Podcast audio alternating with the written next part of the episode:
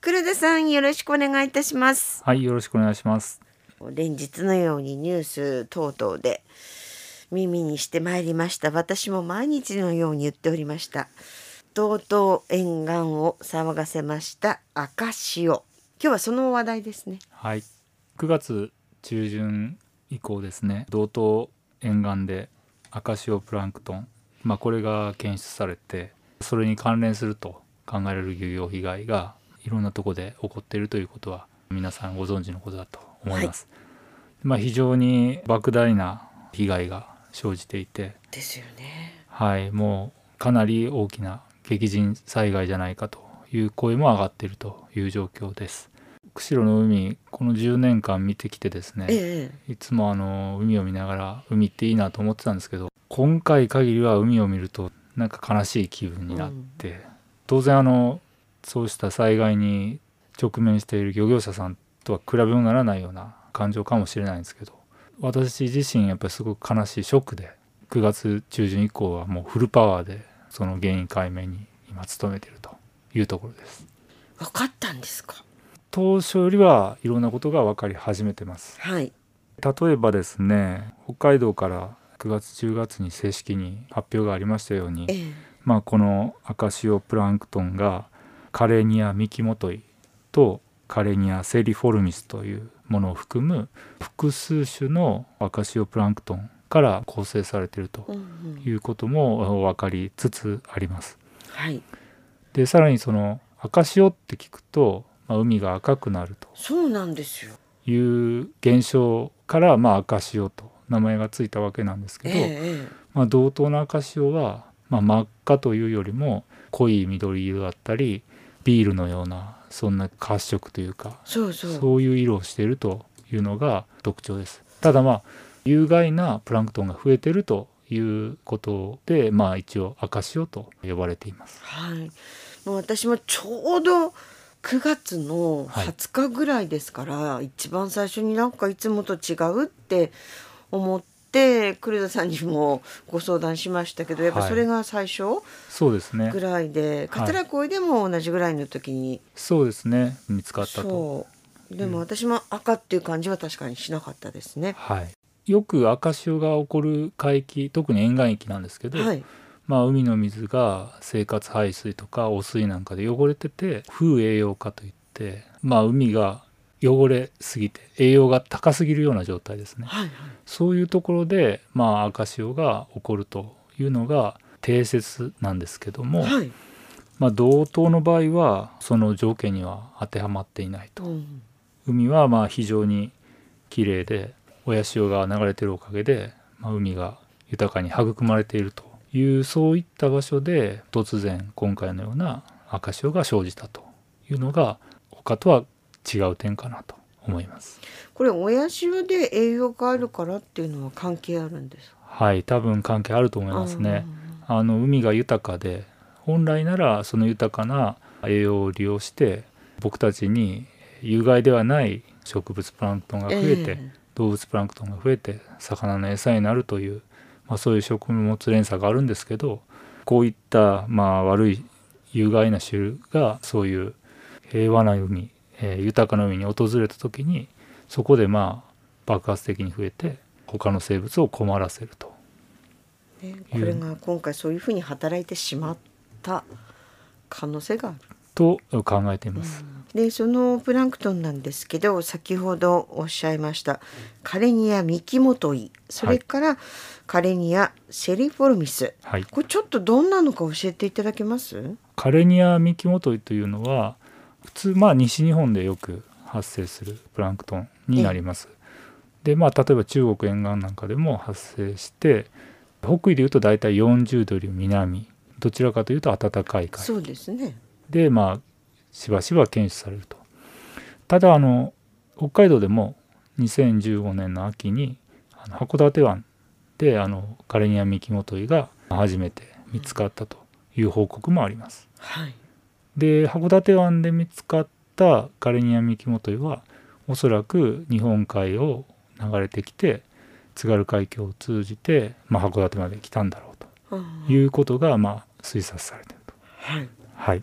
でもう一つのカレニア・シェリフォルミスはいこれはカレニア・セリフォルミスは実はあの日本で発見されるのは今回の同等が初めてになります。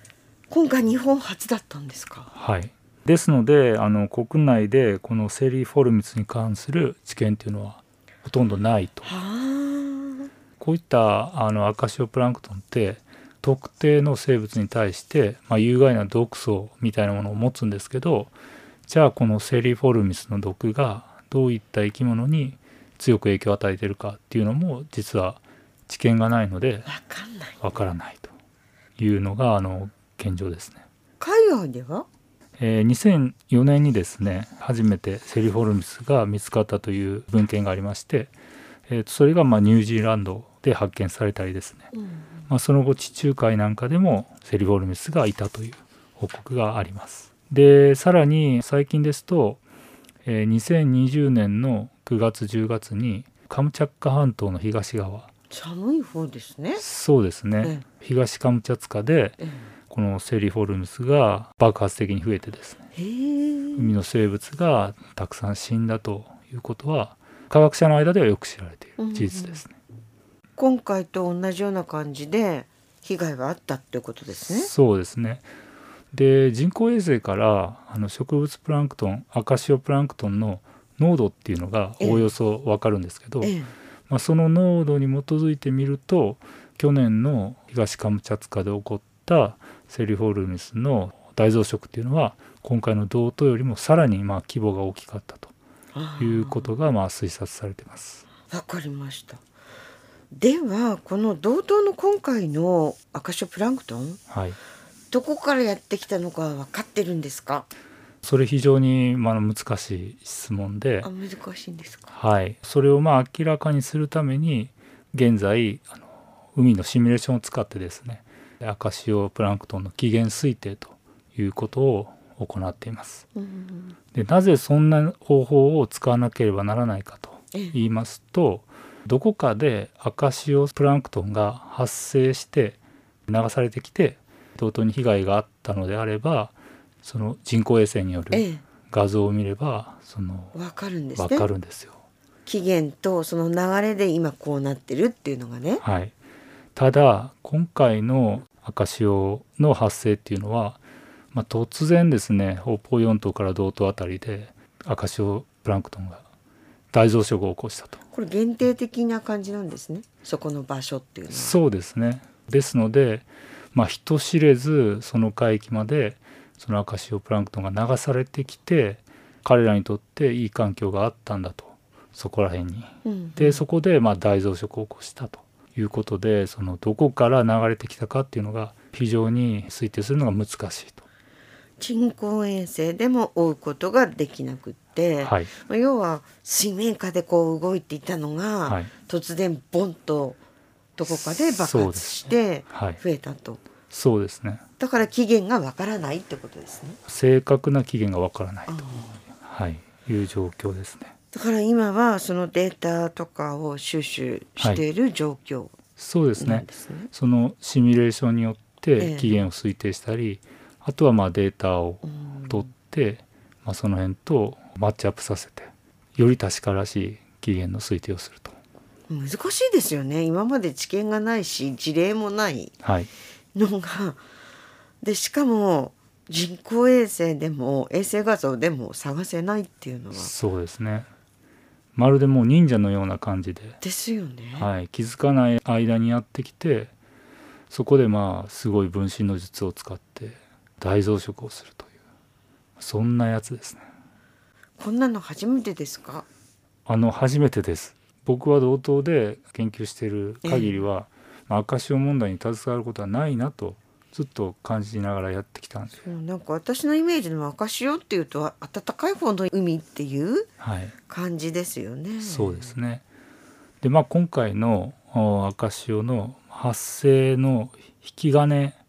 というものはまだ分かってないんですけええども、ええ一つ引き金になってるんじゃないかと考えているのがはい。この78月の同等の猛暑ですね。暑かったですもんね。はい、海が非常に暖かくて、水温も上がったんですよね。はい、以前お話ししたように海洋熱波というのが、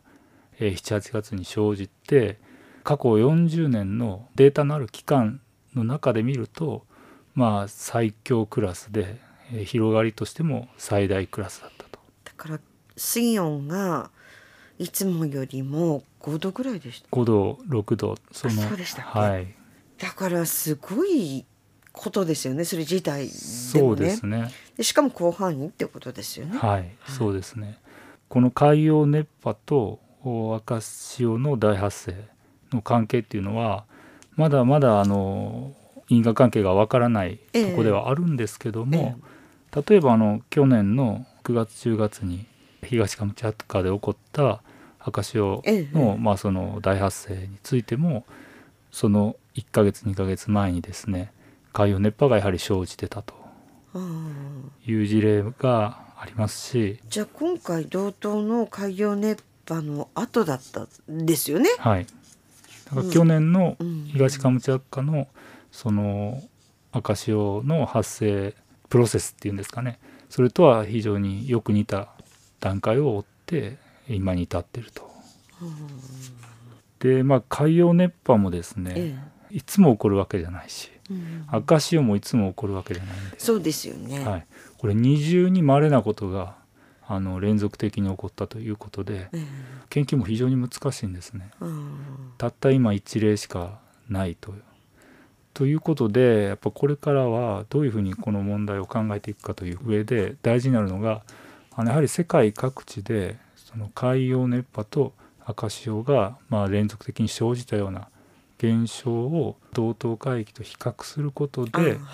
その要因解明っていうのを進めていく必要があると。同等で起こったたった一つの問題ではあるんですけども、ええグローバルに物事を考えていかなければならないという、まあそうい世う界規模でってことですよね。その通りですねいう段階ですねでまあここでその赤潮大発生のメカニズムが分かればですね、まあ、世界にそれを適用していってみんなであのじゃあどうすれば被害を少なくしていけるのかというところに最終的にはたどり着きたいとこれ今回の同等に限らずいろんな種類もあるんでしょうけど赤潮の被害を食い止めることっていうのはできるもんなんですかいや非常に難しい問題だと思いますね。まず赤潮が生じるのは、まあ、その種があることですね。まあ、基本的にはあのコロナとよく似てるかもしれないですう。んコロナがなければ問題ないような環境ええで我え々え暮らせるんですけど、赤潮も同じで赤潮がいてしまうからやはりそれをを無視して何かすることはできないという。まあ、確かにねコロナと違って少しは可視化はできるかもしれないですけどそうですね。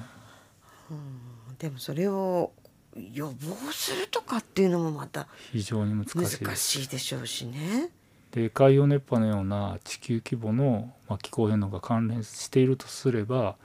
あそれを止めるというのはもう今すぐにはできない問題で、まあでもね私たち一人一人人間が